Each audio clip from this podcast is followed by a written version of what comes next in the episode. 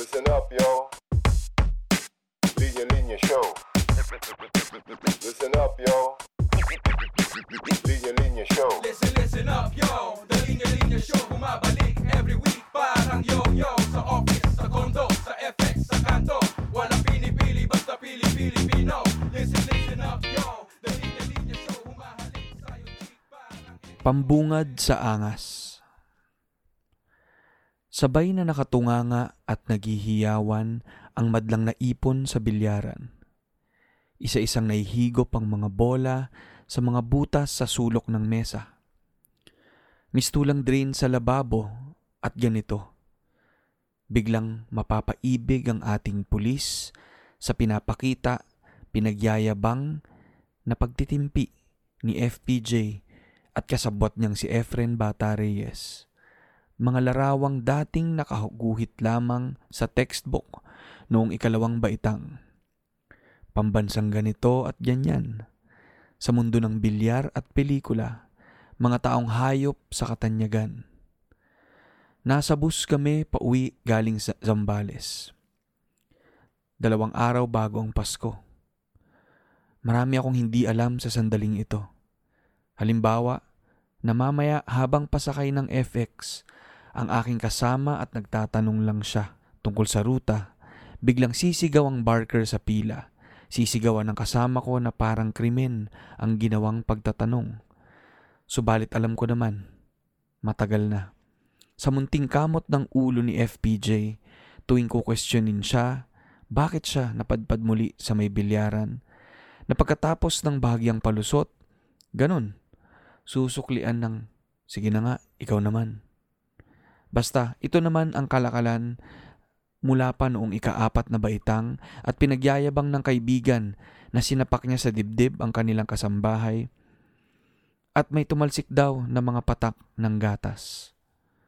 Tawa ng barkada samantalang nagpapalandi sa pantasya at hanggang sa pagtanda maririnig ang usap-usapan ang babae nangaakit, nagpapahabol, habulin at wala akong maisip na mas nakaririmarim na imahen kaysa sa isang lalaking tumatakbo sa abot ng kanyang mga kaya, nagiinit na hita at ganap na hingal at matang dilat. At tinging may halong lagim. At tuwing may naririnig akong tumatakbo saan mang pampublikong lugar, hinihigpitan ko ang kapit sa bag at sinasanay muli ang dibdib sa loob, labas, inhale, exhale. Hindi naman iyon ang intensyon. Lagi na lang intensyon. Parang noong hapon na may nagsabi sa kaibigan, eh nagustuhan mo naman. Noong may kaklasing nahampas ang likod gamit ang jug na Coleman. Noong nakapila ang seksyon namin sa pasilyo at may sumipol sa dumadaan naming guro. May lakas ng loob pa na magtawanan. Sa bagay, kung si FPJ nga, magbibitiw lang ng biro na pinitas sa hardin ng mga hindi nakakatawang biro at mahuhulog na parang talulot ang puso ng pulis na hinuhulit tinitikitan siya at tila kakakawing bigla ang tagumpay dahil mananalo ng international na kompetisyon kahit pa naliligo sa pasa at duguan mula sa isa na namang pilit na eksena ng bugbugan, ano pang saysay ng paliwanag? Biro lang naman lahat, di ba? Biro lang kasi. Huwag kang makulit. Lahat nare-resbakan. Kailangang resbakan. Pila sa FX, basketball, mamahaling alak, itataas ang boses at maghahanda ng kamao. Aastang mataas at maangas, papalayo sa mundo na may isang bidang babaeng guro na minsang pinangarap ang pagtuturo. At isang araw, walang kwentang araw, may sipol mula sa pinaglilingkurang mag-aaral na babasag nitong kristal na panaginip, magdidilim ang lahat sa isang di mapatahimik na awit ng panganib. Paano mo kukontrahin ang lupon ng mga action star, matatandang politiko at mga pinakamamahal na kaibigan? Malapit na ang Maynila. Tapos na ang pelikula. Nakasabay ko minsan ang isang mag-ina nakahawak kamay ang isang batang hindi higit sa apat na taong gulang. Naglalakad ang dalawa sa bangketa. hawak ng nanay sa kabilang kamay ang buntot ng isang laruang dinosaur. Sa mundong pilit pinagsasabay ang pagtunganga at paghiyaw. Alam kaya ng bata na balang araw, pagtataksilan niya ang ina? Sa loob ng sampung taon, may binatang magbibiro sa kapwa binata. Magbabago ulit ang intensyon. Whew. Hinga muna guys, hinga muna. Yan ang tulang pinamagatang pangbungad sa angas ni Paulo Chausas. And yun, to the millions and millions of listeners around the world, welcome to the Linya Linya Show, powered by Anima Podcasts. Ngayon, nagbabalik tayo para sa isa na namang episode ng Basa Trip kung saan bumunot tayo ng libro sa ating bookshelf para magbasa ng mga akda. Again, disclaimer, hindi po tayo nandito para mag-critique at mag-review ng libro. Wala po tayo sa posisyon na yan. Nandito lang tayo para magbasa. Yan lang ang trip natin. Sa prosesong to, sana matulak din kayong magbasa kung trip nyo. No? At magmuni at magsulat din. At nakakatuwa. Ang ganda ng reception ng unang labas natin ng segment na to uh, kung saan binasa natin si Ginoong Alwin Javier ang ilan sa mga tula sa libro niyang Ang Pasipiko sa loob ng aking maleta. Sa mga hindi pa nakakabasa, nung, hindi pa nakakakinig nung episode natin na yon, sana mapakinggan nyo um, a few episodes uh, before this, no? So, at ngayon, yung nabunot niya natin na libro, guys, ang pamagat ay lahat ng nag-aangas ay inaagnas ni Paulo Chausas. Boom! No? Pamagat pa lang, pang sakalam na. Rhyming pa, pati yung title at yung pangalan. No, ito ay ano, self-published to ni Pau uh, Chausas noong 2020. Nakakatuwa to kasi may three cover variation siya na nakuha ko yung um, kulay blue na may parang may mga bilog-bilog na parang may basketball. Baka dahil may basketball kaya ako siya bin ito yung pinili ko. Tapos yung ito yung may cover na gawa ni Alfred Marasigan, isang magaling din na artist, no. Ang pamagatay Asupre 2. 'Yun. And yun, nakuha ko yung libro na to sa Shopee, no? So, available tong book na to sa Shopee. No, papakilala ko lang bago tayo tumuloy dun sa unang tula na yun, ano, medyo pag-usapan natin ng konti.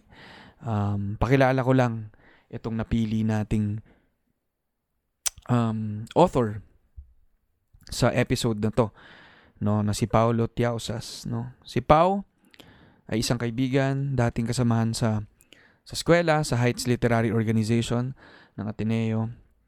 Isa rin siya sa may pakana ng Ang Sabi Nila, yung series of poetry nights yan, no? Ginagawa yan noon sa Makati, no?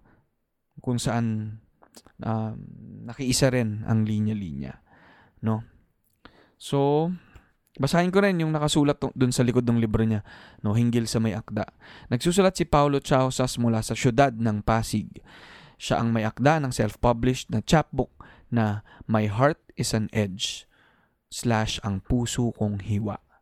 At ang koleksyong tuwing nag-iisa sa mapa ng buntong hininga. Galing talaga ng mga titles itong box ni Pau. No? Mag magkatuwang silang patnugot ni Nikay Paredes na isa na kaibigan din sa pagtataguyod ng TLD TD. Check nyo yan, no? www.tldtd.org na isang biannual na journal para sa mga makatang Filipino. Whew! And again, ano, tubong pasig tong si Pao multi-awarded, nanalo yun ng Carlos Palanca uh, Memorial Award for Literature noong 2016. Nito lang yung the 2021 Hawker Prize for Southeast Asian Poetry. Sa madaling salita, malupit na makatatong si Pau at isa sa mga kilala kong pinakamasipag uh, na pangunahing nagtutulak ng literatura, no, ng tula sa henerasyon na to. So, ngayon, dito tayo sa libro, no? Dito muna tayo sa libro na lahat ng nag-aangas ay inaagnas. Um, basahin ko yung nakalagay dun sa libro, dun sa likod. Walang mesaya na mapapala sa lalaking pilit itinatakwil ang pagkalalaki at ang sari-saring karas- karahasang dulot nito.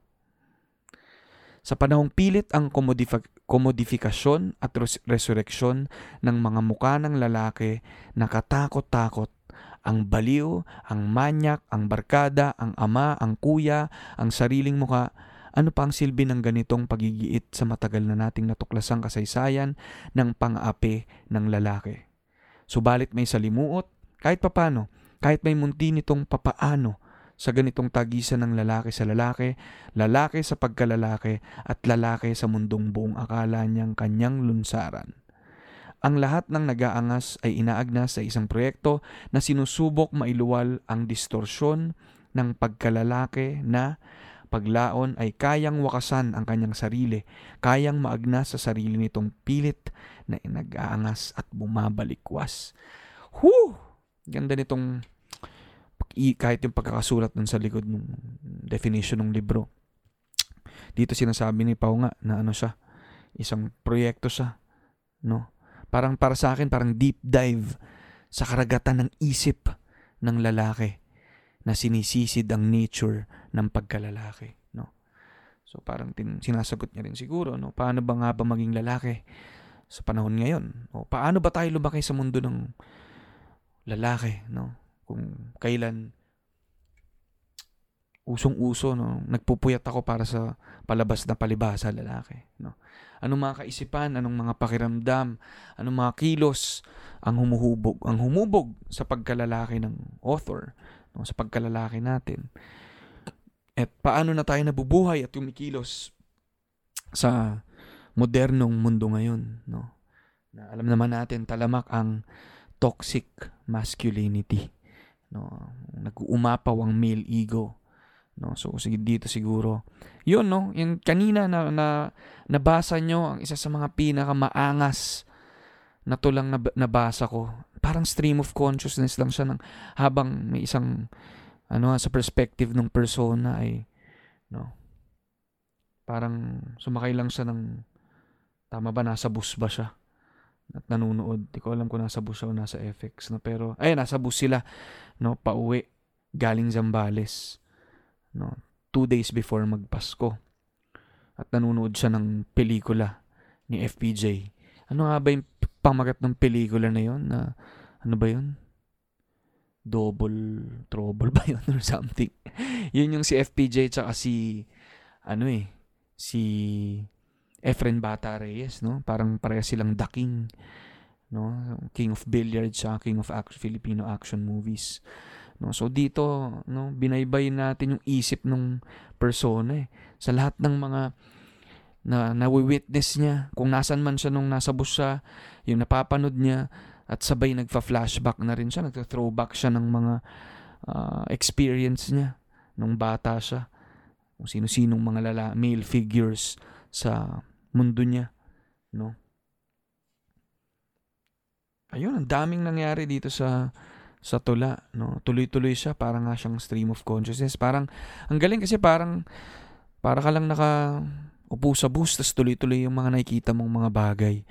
Or nakaupo ka sa bus at, di ba, tuloy-tuloy yung, yung ano mo, yung dumadaloy, buma, buma, binabaybay at bumabiyahe yung isip mo. No? At yung mga pagmumuni-muni niya sa tungkol sa pagkalalaki. Hindi yun, ang ganda, ang gandang panimula nito. And uh, I think ito nga isa sa mga tula na mag, mag ano, eh, parang pambungad talaga siya, no? Preview siya rin sa mga mababasa pa nating tula sa collection na to. No? And ang galing din nung end din, no? sa loob ng sampung taon, may binatang magbibiro sa kapwa binata. Magbabago ulit ang intensyon. No? So, parang recurring din to eh. Or may baka may iba na ring, ewan ko, iba na ring mga henerasyon ng mga lalaki, parang pareho na iba na henerasyon ng mga lalaki na mabubuhay sa mundong to. Yun. So, ito, ano lang, no, dadaanan ko yung mga ibang, nabasa ko na yung book na to, pero tinry ko ulit daanan, pasadahan. Tapos parang minarkahan ko yung mga tulang gusto kong basahin at i-share sa inyo. No? So, sana nag-enjoy kayo dun sa unang tula. At relax lang kayo dyan. Babasa lang tayo, no pressure, hindi ito pala isipan, no? kung ano yung maramdaman nyo, ah, mapangiti kayo or mapaisip kayo, mapangiwi kayo habang ah, binabasa ko to. Sabayan nyo lang ako. No? Walang, hindi, kayo, hindi ito pala isipan. No? Pero ganito lang ang pagbabasa ng tula. No? Kasabay nyo ako dito. No? At walang test. Ah, mamaya yun siguro may test. De, biro lang. Wala tayong test na mangyayari dito. No? So, yan. okay. Um, dito tayo sa pangalawang tula.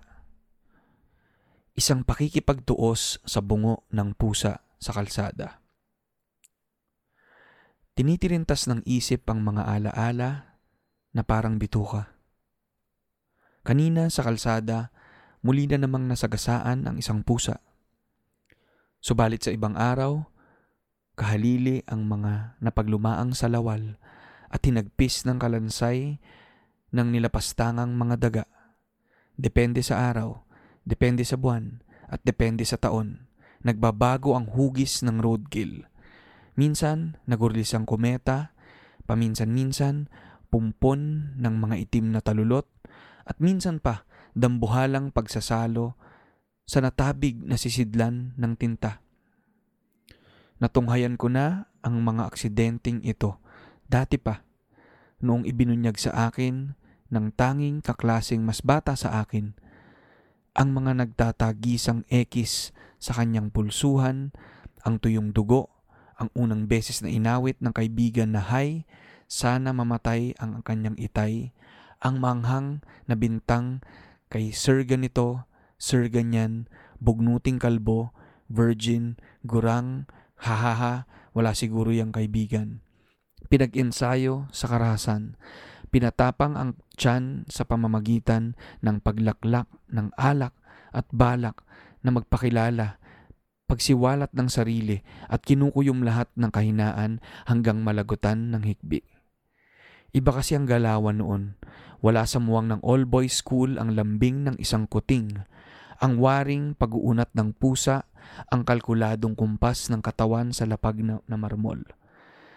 Sapagkat kundi sundalo, praktisado sa katawan, memoryado, ang mga pangarap na binalian ng buto, nang sa gayon magkatotoo. Sinusukat ang puso sa kakayahang impitin ang alinmang luha.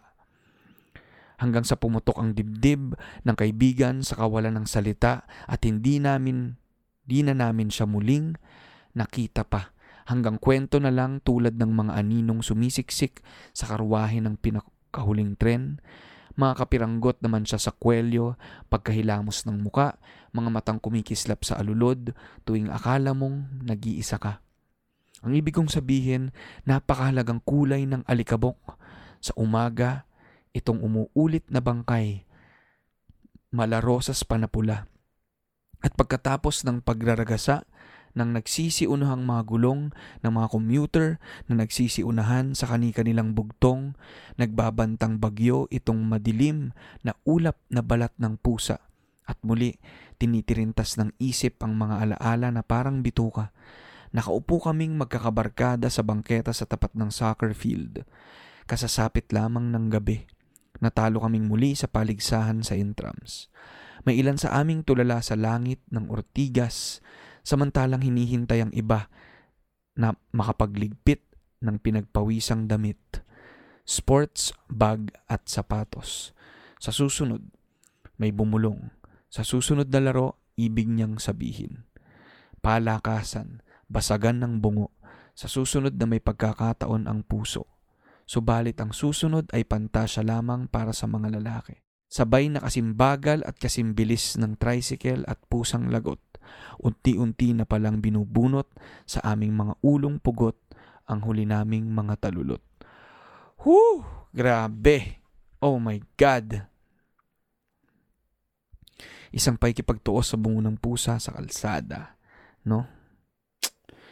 Whew! Parang again, ano, no? Parang tuloy-tuloy lang na pagdaloy nung isip eh. Tinitirintas ng isip ang mga alaala na parang bituka, no? So parang may nang medyo feeling ko matanda na yung tumanda na yung persona, may nakita siyang nasagasaang pusa. Tapos parang sanay na siya na may nakikita may mga nasasagasaan sa kalsada.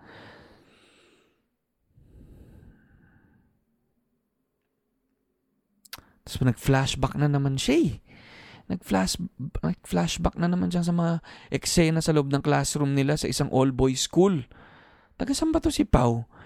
Feeling ko taga Lourdes to eh. Pasig. No, pero all-boys school na kung papa ang galing eh parang breathtaking nga to eh. Na parang gang yung mga eksena sa loob ng eskwela, no? na sin ang galing mga line siya dito na sinusukat ang puso sa kakayahang impitin ang alinmang luha. Wow! Parang yun na yung summary ng ano eh. experience ng mga lalaki sa all boys school or baka uh, ewan ko, parang ganun din sa amin sa Ateneo, sa Ateneo High School, eh, no? Sinusukat ang puso sa kakayahang impitin ang alinmang luha. Parang tinitrain kayo, di ba? Puro mga sa sports, lahat ng mga kamachohan. At hindi ka, no? Parang madesensitize, eh, hindi madesensitize, ba ano eh, no? Parang nilalayo ka sa ano eh, sa emotion, sa feelings, sa kailangan maging matatag ka, hindi ka pwedeng umiyak, hindi ka pwedeng magpakita ng kahinaan, no? Nakakasabog ng ulo, no? At, ano eh, no? Ano ba? Parang na-relate niya dun sa, ano eh, mga nakita niya sa eksena nung bungo ng pusang sumabog sa kalsada. No? Natunghayan ko na ang mga aksidenteng ito dati pa. So, sinasabi niya aksidente rin. It, yung mga, ang dami niya nang nakitang mga ganitong eksena, no? Yung mga, mga nas, roadkill, mga kung ano nung nakikita niya sa kalsada, sa mga nangyayari sa loob ng classroom, na parang mga roadkill din. Galing ano. Pero ibang, iba-ibang pagsabog ng ulo lang. Pero magkapareho rin. Ay, kayo, anong mga tingin nyo sa tulang to, no? Sa naunang dalawang tula. No? So gustong gusto ko tong episode, yung itong segment na to kasi gusto kong hindi lang ako yung nagbabasa, no? Hindi lang ako yung nagtatry i ano no, intindihin, unawain itong mga tula na to. Gusto ko ring marinig yung mga take nyo dito, no? So please share nyo sa groups natin, no, sa Telegram group natin, sa Facebook page, So, hindi pa kayo naka-join, sama na kayo sa The Linya Linya Show Facebook group. Sa IG story, si tag nyo ako, mag-send kayo ng notes doon. Yun, matuto tayo from each other. Yan. Ito yung pangatlong tula, no? Ang dami kong gustong basahin tula, kaya tuloy-tuloy lang tayo, no? Ang pamagat nito, Huling Gabi sa Osaka. May sari-sari at sari-sariling mga kulto ng paniniwala, ayon kay Kuya.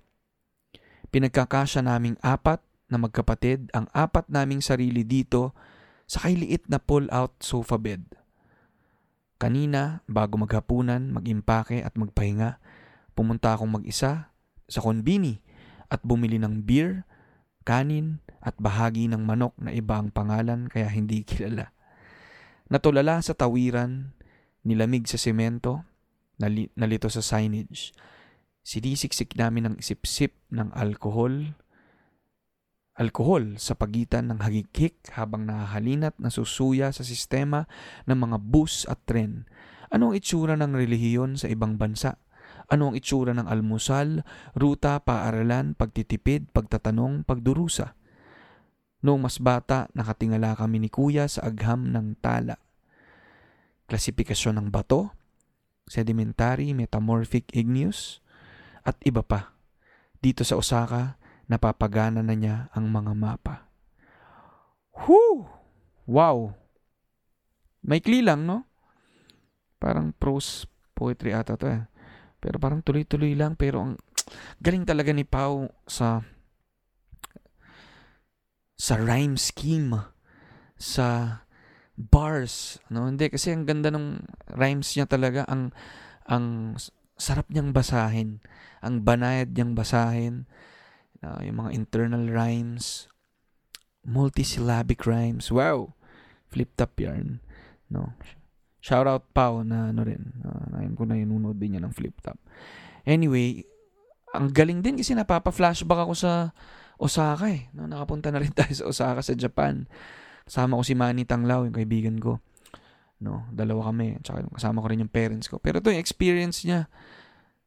Kasama yung kuya niya. No? Ito naman, no? Experience naman kasama ang kuya. No?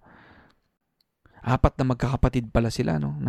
Alam niyo naman sa Japan, no? ang liliit din ng mga pwesto doon.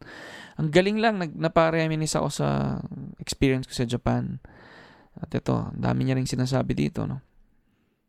May mga sari-sariling kulto ng paniniwala tapos parang napunta siya sa ibang lugar, ang dami niyang na-observe. 'Di ba? Ano ang itsura ng relihiyon sa ibang bansa? Ano ang itsura ng almusal, ruta, paaralan, pagtitipid, pagtatanong, pagdurusa? Ay, nung mas bata, nakatingala kami ni Kuya. Napapa, napapagana na niya ang mga mapa ayun, ako, siguro hindi ko na masyadong hihimayin to. Parang ano lang to, anong shinare niya experience niya dito. At uh, parang reflection niya nitong travel niya sa huling gabi nila sa Osaka, ng magkakapatid. At uh, ito, itong mga nakita niya at may mga tanong na bumungad sa isip niya. No? So yun, share niyo rin yung thoughts niyo dito. No? Okay, sige, tuloy agad tayo sa next na tula.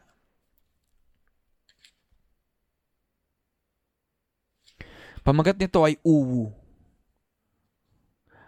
Uwu. Mabuti pa ang uwu. Buo. Ang muka ay ang mata at ang bibig. Gigil na may init ng kilig. Tila ipagdadasal kita. Tila pagpisil ng pisngi. Karaniwang magagamit ang uwu sa tuwing hindi sasapat ang halika, pinatutuloy kita. May uwu sa rekomendasyon ng lumang palabas at uwu sa diagnosis ng pagod at puot. May uwu sa kaibigang nagpaalam na at hindi tuluyang umalis, may maiwan mang talulot sa paglisan o wala. May uwu sa paghingi ng tawad na alam na matatanggap. Nilakad ko dati ang isang buong abenida nang maisakto sa oras ng pagdating ng mga kikitain ko. Nauna pa ako. Subalit iyon ang uwu. Sa harap ng ihaw at tsaa. Ako'y namumukadkad, ako'y nalalagas, wala akong tinatagong muka. Wow! ang saya nitong tula na to, uwu. Parang tinulaan niya yung very ano ba to, millennial ba to, Gen Z itong uwu, no? Alam niyo naman yung uwu, di ba? Para siyang mukha ng pusa eh. Pag tinype mo yung small u, w-u, para siyang pusa na ano ba. Type ko nga ngayon. Type natin. Pero dapat to sa cellphone. Eh. Pero yung uwu, pag tinype mo, para siyang mukha ng pusa eh. ba? Diba? Kaya sinabi niya dito, mabuti pa yung uwu buo. Grabe naman di, grabe naman hugot agad eh. buo daw kasi ang mukha at ay, ay ang mata at ang bibig, no? Parang yun yung mukha niya, yung mata at bibig. Ano, parang may expression ng gigil na may init ng kilig. No? Buti pa daw yung uwu. No? So parang sinabi niya yung mga iba't ibang use ng uwu. Iba-ibang inter, ano, no, parang magagamit mo siya sa iba't ibang response. No? Sabi niya, tatapusin niya na, subalit iyon ng uwu. Sa harap ng ihaw at tsaa, ako'y namumukadkad, ako'y nalalagas, wala akong tinatagong muka.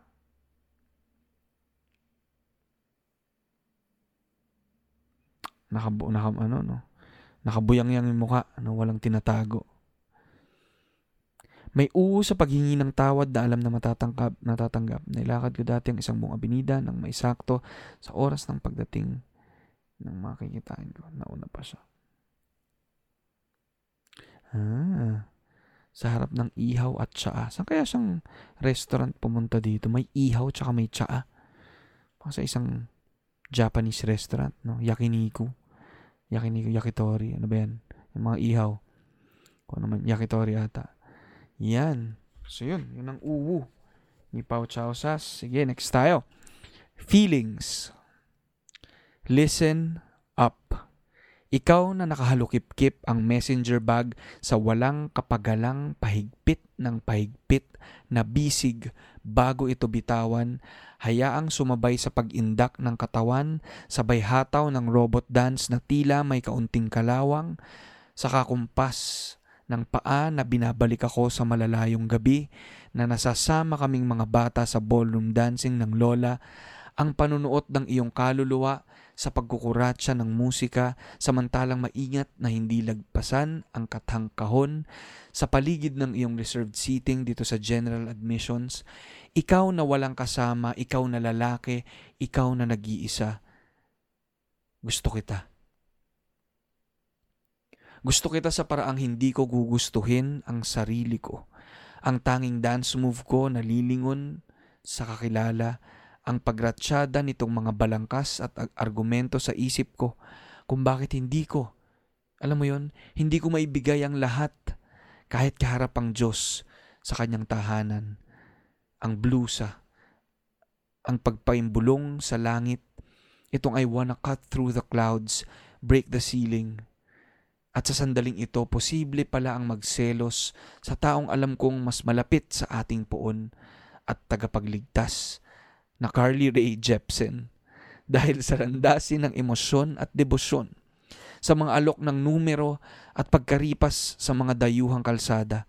Nilikha tayo ni Carly sa isang hubog, pantay-pantay na katha. Amen. Kaya ngayon, ilang taon mula noong bansagan ng kakilala ang aking sayaw bilang pure movement. Dumating na sa wakas ang anghel na kalaro ni Carly dito sa pinakahuli niyang kanta ang bagong sugo.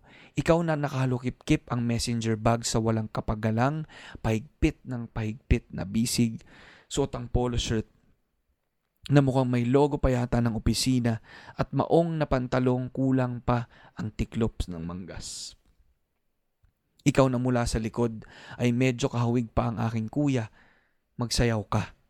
Para sa iyo, para sa akin, para sa sansinukob ng mga lalaking namamanata sa pagkaagnas ng pagnanasa. Carly, ang santong padron ng mapangahas na ibig at luksa.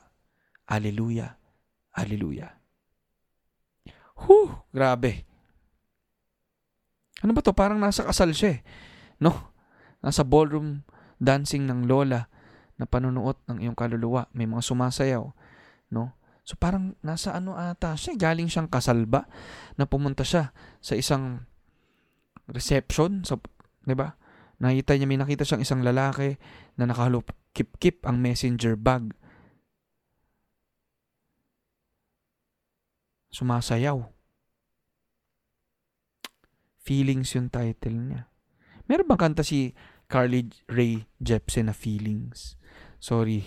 Sa mga fans ni Carly Ray, dyan, hindi kasi ako nakikinig masyado kay Carly Ray eh.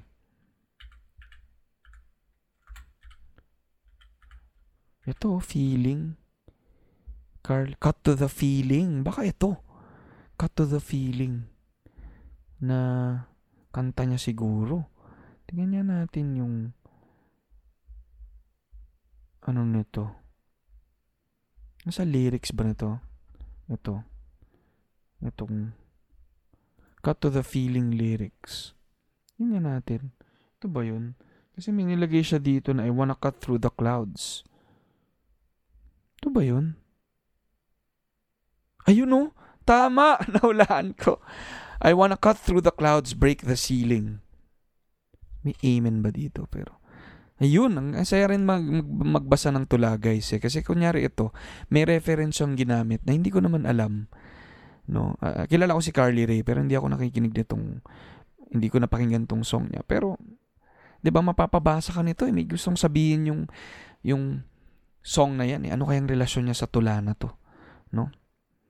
So, para ang basa ko dito sa perspective na may isang lalaki na may nakukurusan na dahan din siyang isang lalaki na nasa isang nasa isang reception or para sa isang galing sa kasal. Kasi sinabi niya dito eh na ano eh sabi niya kasi dito posible pala ang magselo sa taong alam kong mas malapit sa ating poon at tagapagligtas. Ay, Ba't ganun?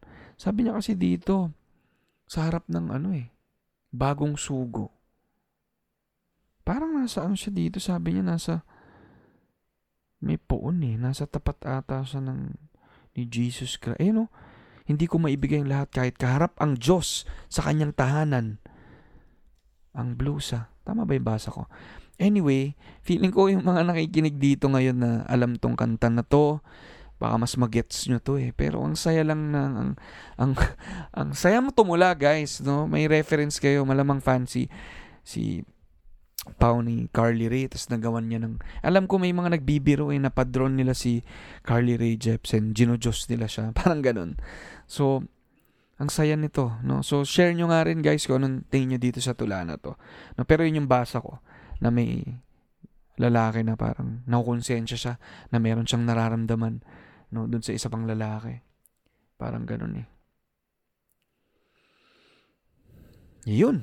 Grabe, no? Iba-iba talagang perspective or ano, no? Parang iba-ibang mga naiisip ng lalaki sa mundo. No? Kung nasan man siya. Anyway, tuloy tayo sa next na ating babasahin para matapos natin. Ang pamagat nito ay resignation letter. Resignation letter.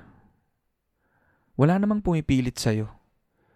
Hindi mo naman kailangang umalis. At oo, minsan, kahit ang maya biglang bumubulusok sa tagpi-tagping yero na pinamamahayan ng higanting daga. At oo, hindi naman yon ang intensyon. Baka gumagapang lang naman ng sawa sa sapantaha paakyat sa lalamunan, kaya mo naisip na may ganitong pakana. Pero ikaw naman ang makapagpapasya. Pero ikaw, pag-isipan mo kaya muna, punasan mo ang bintana, sabunin din, sabawan ang kasasaing na kanin. Itulog mo muna, baka sakaling matauhan yung gagaba sa dibdib pagkagising sa malalang panaginip. Mahirap nang makahanap ng trabaho sa panahong nagkukubli kahit ang ipis nakalili, nakalilisan lamang sa dilim ng kanal. Alam mo bang napipigilan ng ipis ang kanilang hininga sa ilalim ng tubig hanggang sa apat na pung minuto? Kaya nakakatawid sila sa mga tubo, nakakalangoy sa nabubuhay na estero, at minsan kahit dini- diinan ng tsinelas, nagagawa pa rin kumaripas. Baka may kinalaman sa paghinga. Baka dahil walang nababasag na buto at lampahin mo man ang apat na paa, may may iwan pang dalawang gumagana. Sapat na kaya yon para mabuhay ka? Kung oo, eh di ikaw na. Woo! Ang galing, ang ganda talaga nito. Parang ito yung mga tipo ng tula na sana ako na lang nagsulat nito. Ganito rin sana yung gusto kong way na magsulat na ang banayad, ang simple. Ang ang galing na metaphor na ginamit niya ng ipis. Parang perspective ng isang gusto nang mag-resign o nagsusulat ng resignation letter. Na-relate niya sa ipis na sana ipis na lang siya. 'Di ba? Na kahit na basagin, 'di ba? Walang nababasag na buto. Kahit tanggalan mo ng mga paa. Kahit na, 'di ba, 40 minutes hold yung breath sa, sa tubig, buhay pa rin. No? So trivia rin pala 'yon, kayang kayang humila, huminga sa ilalim ng tubig hanggang sa 40 minuto, 'di ba? So, 'di ba? Kaya sabi niya sa dulo, sapat na kaya yon para mabuhay ka? Kung oo, edi ikaw na. Galing! Sige, tuloy na agad tayo sa next poem. At ito na ang ating last poem, no? Sa koleksyon na lahat ng ina- nag-aanga sa inagnas ni Paulo Chausas, no?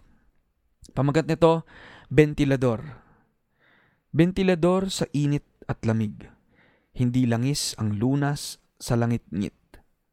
Sumukong motor, kulang sa linis, o natupok ng kapasitor. Sa pagitan ng mga gusali, sinasalubong ako ng mailap na hangin ng hapon. Subalit babalik pa rin sa nakatodong ventilador na nagpapawalang sala ng magdamag na pawis. Ang awit ng ugong. Oasis sa taon-taong disyerto na bumibisita sa kasumpa-sumpang syudad na ito. Ilang piling araw sa bandang gitna ng tala-arawan ang pagsisik pagkikisil ang pakikisilong ng araw sa aspaltong abot tanaw. Matagal ko nang hinanakit yun. Bakit ang init dito? At kahit magparamdam ang pagsilang ng bagyo, nawiwili pa rin ako sa mumunting elisi sa kwarto. Mapagkumbaba ang ventilador. Iiling, tatango, mauunawaan ang makinang pag-aalaga na iwas bisyo sapagat halos robotiko. Halos lamang, demotor. Nakatuntong na bakal sa pandak na aparador. Bagaman hindi na uso ang pamimilosopiya, tandaang maraming payak na aral sa komplikadong tadhana. Mala matematika, zero ay patay, ang one ay buhay. Ang two at three salitang mabilis at mas mabilis, walang pinatutunayan kundi ang simpleng bilang. Ang pagtitiwala sa isa na namang sa isa na maaaring sundan ng isa pa. Bilang wala na akong dapat isipin pa. Zero ay patay, ang one ay buhay. Woo! Dito parang tinulaan niya yung ventilador, ano? So, siguro ano lang, perspective ng isang, ano, male din ito, pero hindi, hindi as deliberate yata, no? Sa mga nakaraang tula na may mga talagang male figures doon. Ito parang first person lang, eh. Na, no? Parang kahit anong gawin niya, dependent siya dun sa ventilador na yan. Tapos, um, Init-init dito sa Pilipinas. ba? Kahit na bumagyo, ba? Haharap ka pa rin sa ventilador. Mapag ang galing din na mapagkumbaba ang ventilador kasi iiling-iling, tatango.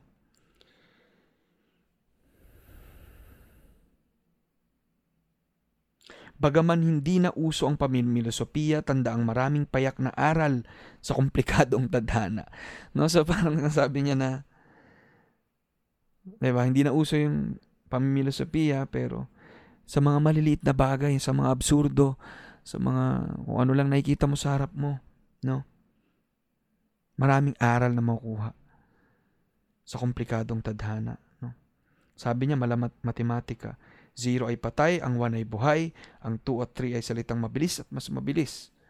Walang pinatutunayan kundi ang simpleng bilang, ang pagtitiwala sa isa na maaaring sundan ng isa pa. Bilang wala na akong dapat isipin pa. 0 ay patay. Parang, parang na-imagine ko na kiniklik-click niya yung 1, 2, 3, 4 eh, na magtitiwala ka eh, no? Na, na kung ano may pipindutin mo doon, may kaakibat yun na bilis. At ang 0 ay patay. Paglalaroan niya, zero patay, one buhay. Hay, no? Ikot-ikot, umiikot-ikot yung mga thoughts dito sa ventilator na to. So, yan. So, yan. Yan ang nabasa natin. I think nakapito ata tayong tula dito at medyo napahaba rin tong episode natin. Pero, ang saya-saya kong, saya ng feeling, no? Sa totoo lang, guys, kanina bago mag, simula akong magbasa ng mga tula na to. Mahaba na rin yung araw ko. Pagod na ako. Dami kong uh, ginawa for linya-linya. Pero ito yung essence, no? ito yung ito yung gusto ko sa pagbabasa ng tula. Parang napupunta ka sa ibang lugar, no. Uh, parang nagme-meditate ka na rin in a way kasi nawawala ka sa mga aalala, aalala, inaalala mo, aalalahanin mo sa bawat araw. Matututo ka lang sa pages na to, doon sa mga salita, sa mga uh, sa binabasa mo, no. And ang saya mag-explore, no, nung nung pagbabasa, nung paghihimay. Uh, di ba, hindi naman, hindi ka dapat ma-pressure kung nagigets mo ba fully. Wala namang mali o tama sa tingin ko, no? Bilang nagbabasa ka lang. Hindi yun, na-enjoy mo, no? At sana kayo rin, no, na habang sinasabayan nyo ko, naging parang audiobook ito, sana na-enjoy nyo rin kung ano man ang ginagawa nyo dyan. Pero sana, no, sana, no, magbasa kayo, no, and ano, yun, siguro ang takeaway ko lang yun niya, ano, ako ay hindi ko napapahabain, ano, ang daming iba-ibang emotion na mararamdaman mo habang binabasa mo to, iba-ibang uh, sumisikot-sikot sa isip ng isang lalaki sa iba't ibang sitwasyon, sa kanyang mga nakikita, sa kanyang mga napapanood, sa kanyang mga nababasa, no, sa kanyang mga experience, no, at maraming sinasabi yung perspective na to kung paano niya tignan ang mundo sa mga karanasan niya nung bata siya na napinalaki sa mundo ng pagkalalaki, no? E na ito dapat bawal to, no? So, may external na mundo pero may internal din na mundo, no? Dahil sariling isip naman niya yung ginagamit niya dito. Minsan, minsan mag-isa lang siya. No? Kung ano-anong naiisip niya bilang isang lalaki. No? So, ang galing, no? Para, again, parang deep dive talaga to sa, sa utak eh. Sa utak ng isang lalaki. So, yun. So, yun. Bago tayo ma- matapos siguro, gawin natin ang ating traditional na pangmalakasang shoutout sa The Linya Linya Show. Kaya, basahin natin ang ilan. Babati tayo. Thank you sa lahat ng mga kasali dun sa ating Facebook group.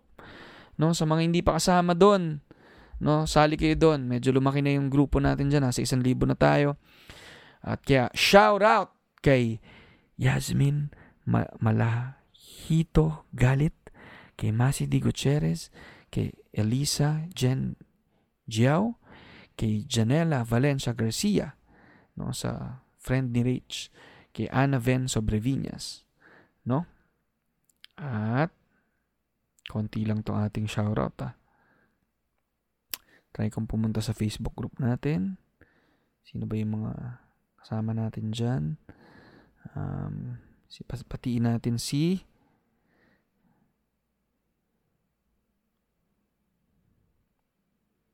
Tessa Nepomuceno, si Catherine, Kathleen Rule, si Joyce MND, si Bea Christine, Samuel Ofracio, Angelica Flores,